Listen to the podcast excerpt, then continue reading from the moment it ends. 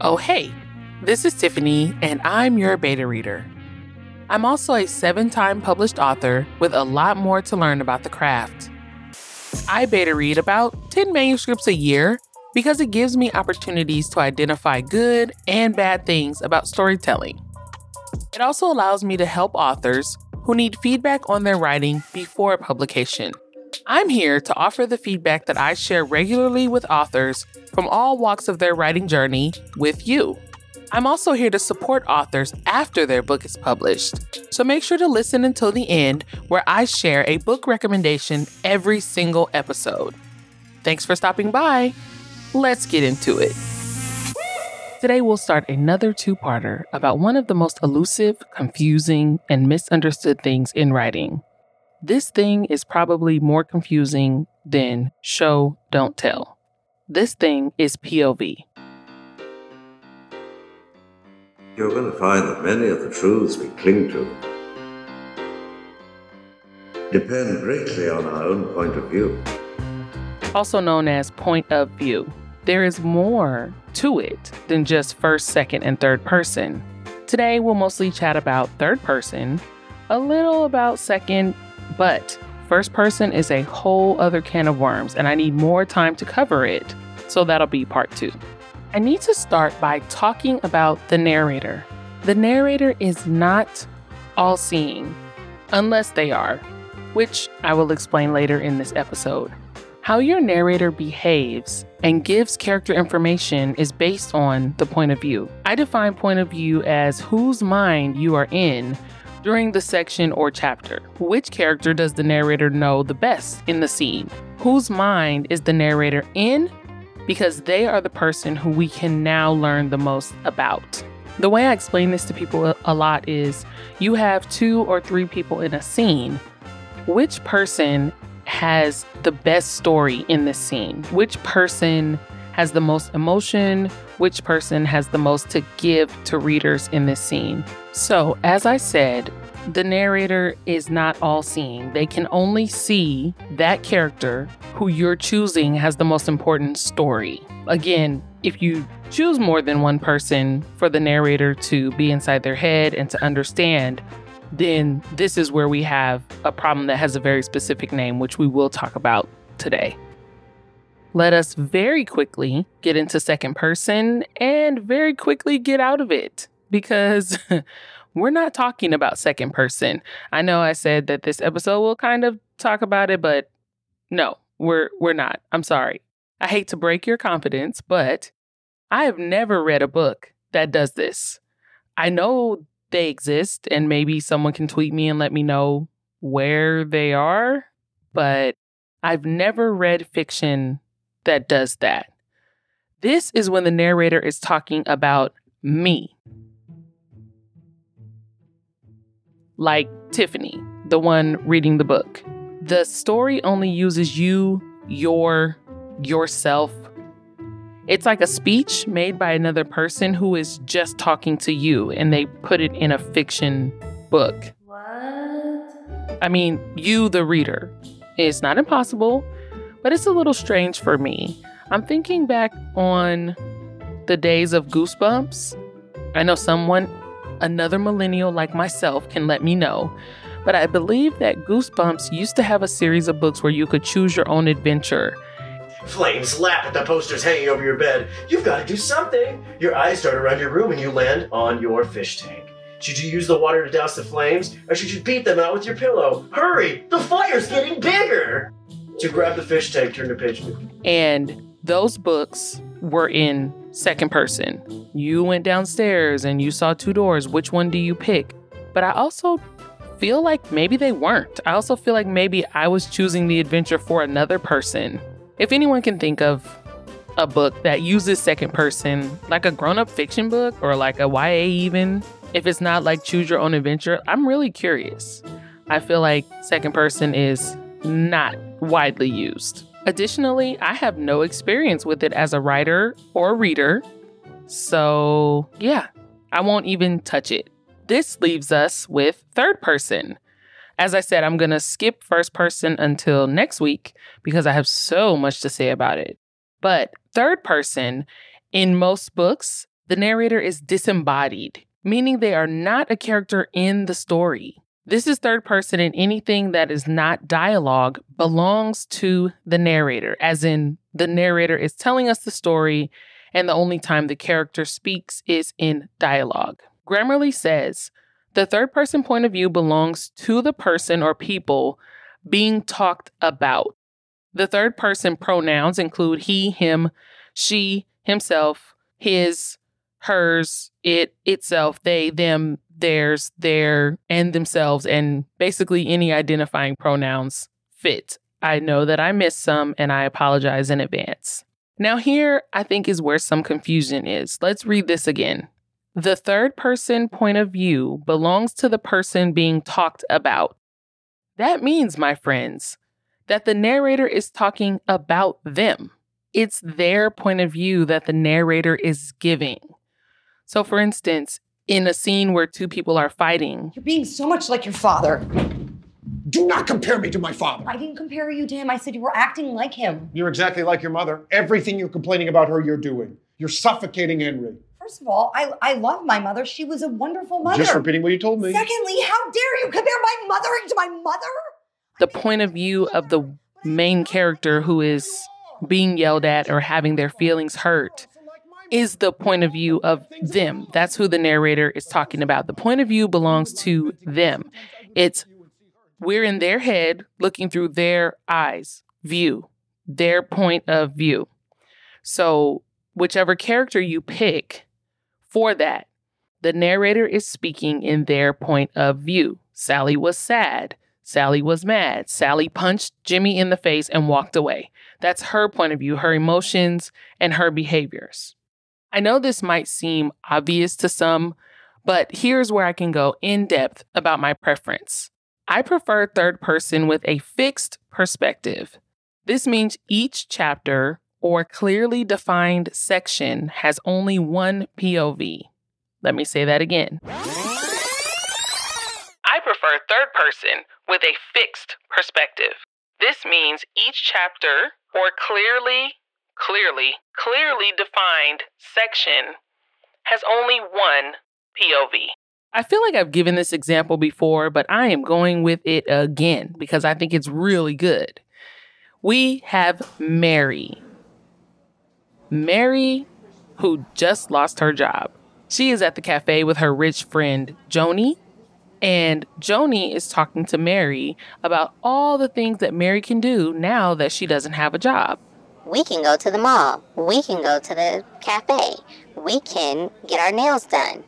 Mary is devastated because it was her favorite place to work ever. She made great money. She thought she had connections with her coworkers. And Joni, who is rich and hasn't had to work since marrying her husband, is completely blinded to Mary's feelings in this moment. She's just going on and on and on about what they can do, where they can go, and how she'll pay for this and she'll do that. And Mary's like, Joni's not going to pay my bills. So, in this case, I want Mary's point of view. I want her perspective on this situation because she's the one who lost her job. Now, of course, as the author, you can give us Joni's perspective of her friend who lost her job. But here is where my fixed perspective comes in. Here is where I say clearly defined and where I get serious about it. If you're going to give Mary's perspective in this section, in this chapter, we should only get Mary's perspective. We should never jump to Joni's perspective. So, what does this mean? This means that the only way we can experience Joni's emotions is through Mary's eyes. Everything has to come through Mary. Everything has to be how she feels about what she's experiencing. So, Mary lost her job. We know that she's sad, or she's upset, or she's mad, even. There's so many ways you can kind of go with that. but she's looking at Joni on Joni's face, is Joni happy? Is she excited? Is she kind of being cool about it, not trying to seem too excited, even though she's so happy that her best friend is going to have some free time all of a sudden? Well, Mary is sensing this. How does Mary feel about what she sees on Joni's face? Mary knows Joni so well that she probably knows that her friend is so well off and has not a care in the world. Does this make Mary mad? Is she irritated that her friend is so happy about her misfortune?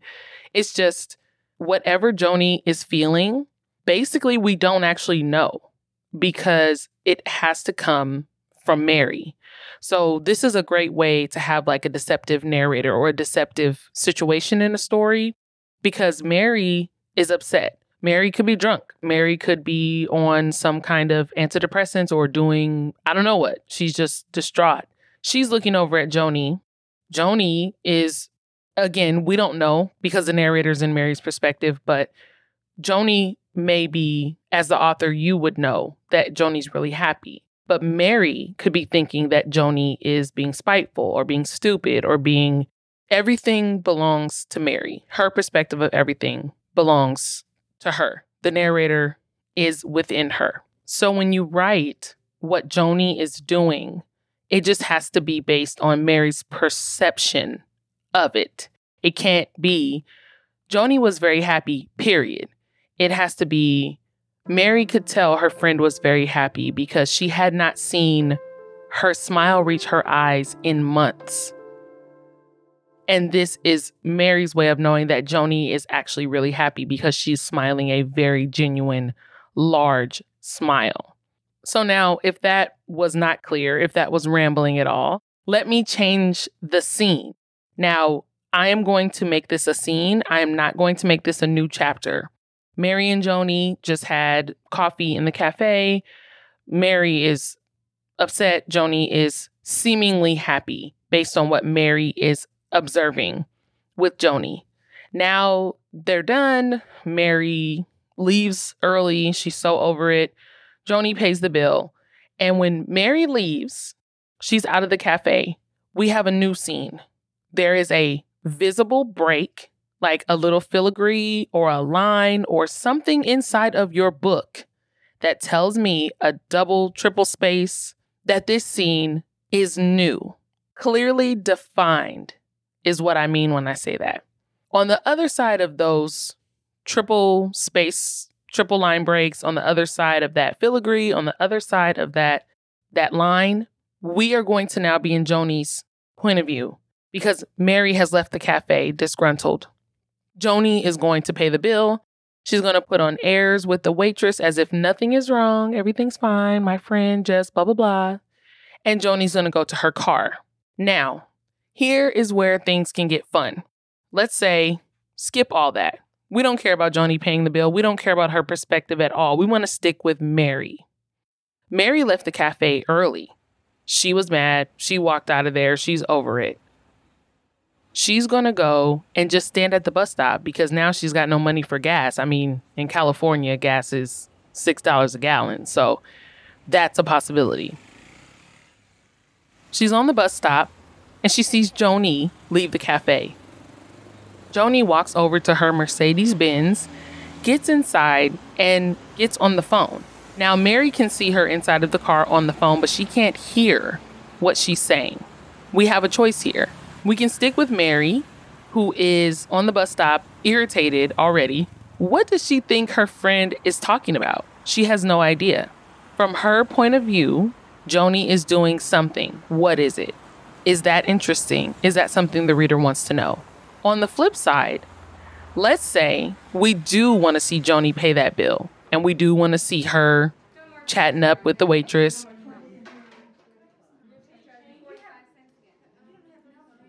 We then get to see her leave the cafe,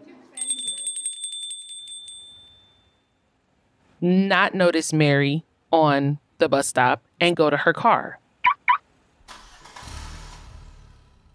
When she gets inside and she makes a phone call,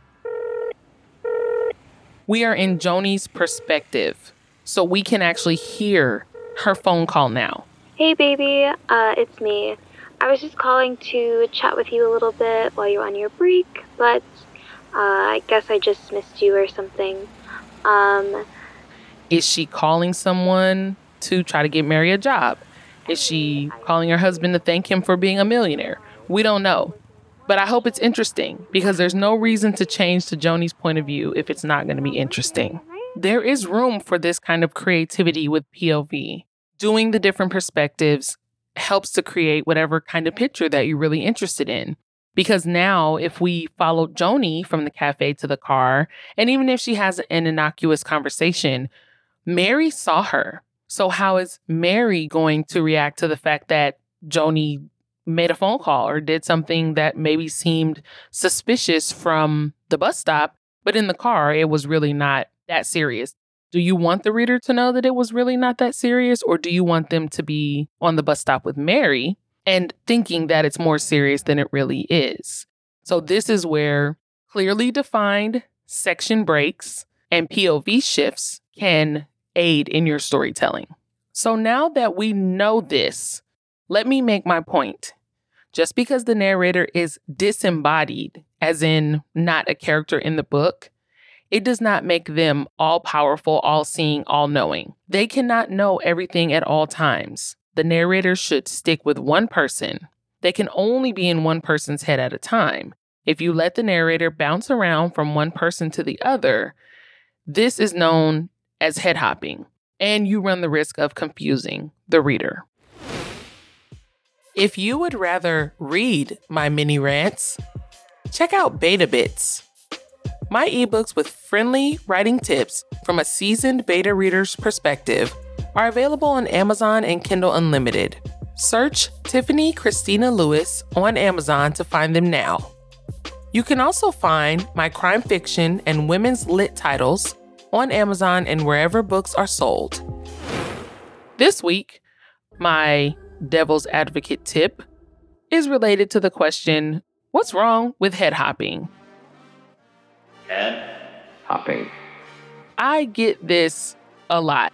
There are a lot of people who do not understand why they shouldn't go back and forth between one person's head and the other. My head still hurts. So let me remind you part of the reason that we keep POV is for the emotional effect.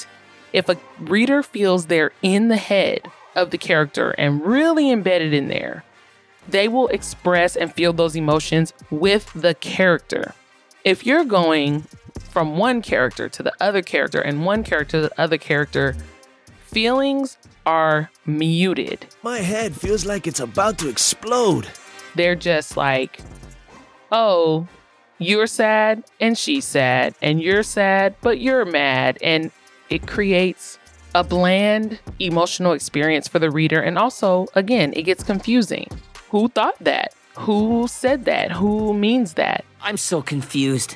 The more that you focus and get your reader acclimated to one person's point of view, the less confusing it is. And just so you know, head hopping actually has a name. It is called third person omniscient. Purdue Narratology, say that five times fast. Purdue Narratology says that third person omniscient narration is a common form of third person narration in which the teller of the tale often appears to speak with the voice of the author himself, assumes an omniscient, all knowing perspective on the story being told, diving into private thoughts, narrating secrets or hidden events, jumping between space and time. Space. Time. The best example I can think of an omniscient narrator is from a series of unfortunate events. Lemony Snicket, the author and narrator, breaks the fourth wall constantly, meaning he talks to the reader. He tells us how the children feel, all three of them. He tells us how we should feel, or we do feel. He's also a literal character in the book. As the author of the tale we are hearing, we often see moments of reflection from him as he, quote unquote, writes the story of the Baudelaire orphans. Book 2, Chapter 3 actually starts with Lemony Snicket saying that he was sorry to leave us on a cliffhanger. I'm very, very sorry to leave you hanging like that, but as I was writing the tale of the Baudelaire orphans, I happened to look at the clock and realized I was running late for a formal dinner party given by a friend of mine, Madame diLustro but he had a dinner party to attend. The level of all knowing is large here. assuming that we, the reader, are upset by being left hanging. These are our feelings. And then telling us what is going on in every character's head is quite a feat. Omniscient is totally possible to pull off, but it's not as nuanced as just giving two characters' POV in the same section. Based on what I've read in this POV, this method involves crafting a narrator who also acts as a character in the story, but also has a lot of power, like the author, Lemony Snicket. These characters have real reason to have this supernatural almost power over the characters. This is why most people, readers, authors, editors, would discourage you from using this POV. It's hard to craft a clear, omnipresent narrator without crossing over into confusion. I'm not an expert on this style, so I can't speak on it exclusively. But I think if you want to do this perspective, you'll need to edit a lot and have a team to assist you. It's just the idea of it when I think again of the stories that have been crafted with this point of view, very whimsical, almost out of body experience when you're reading them because it just has to be. It has to be more than just a bland narrator going back and forth on telling me how people feel and what people are doing. That's just not going to cut it. If you want me to feel like this narrator is special, they have to really be special. Next week, in part two, we'll talk all about first person and why I hate it. but seriously, I have some big issues with first person. In the next episode, I'll explain why and also how to manage first person with some easy fixes to those things that bug me to death. Thanks for listening. If my podcast has helped you, please share it with your author friends. Also, don't forget to subscribe and rate my podcast on your favorite podcast app. This week's book share Rowena was bred for war. Her stepmother, Queen Ciri, taught her everything that she knew about the deadly arts. Ciri wanted a weapon to ensure her own son's place upon the throne, and Rowena was that weapon for a time. A war hero, mercenary captain, mother, loving sister, and daughter. In her heart, Rowena bled for her family. But was it ever enough? Her existence was an insult that would threaten the kingdom's roots and future. Find Scorned by Joseph S. Samaniego on Kindle and Kindle Unlimited and I'll leave a link in the show notes. I want to give my forever thanks to my producer, York Campbell, who also runs an amazing podcast. Check it out at poeticearthlings.com. Oh. Welcome to earthstories.com. And thanks to Monica Cox for pushing me to break out of my shell and share my gift. I also want to thank my publishing partners, Brandon and Victoria, who I could not survive without. This has been your weekly Beta Bit. Thanks for listening.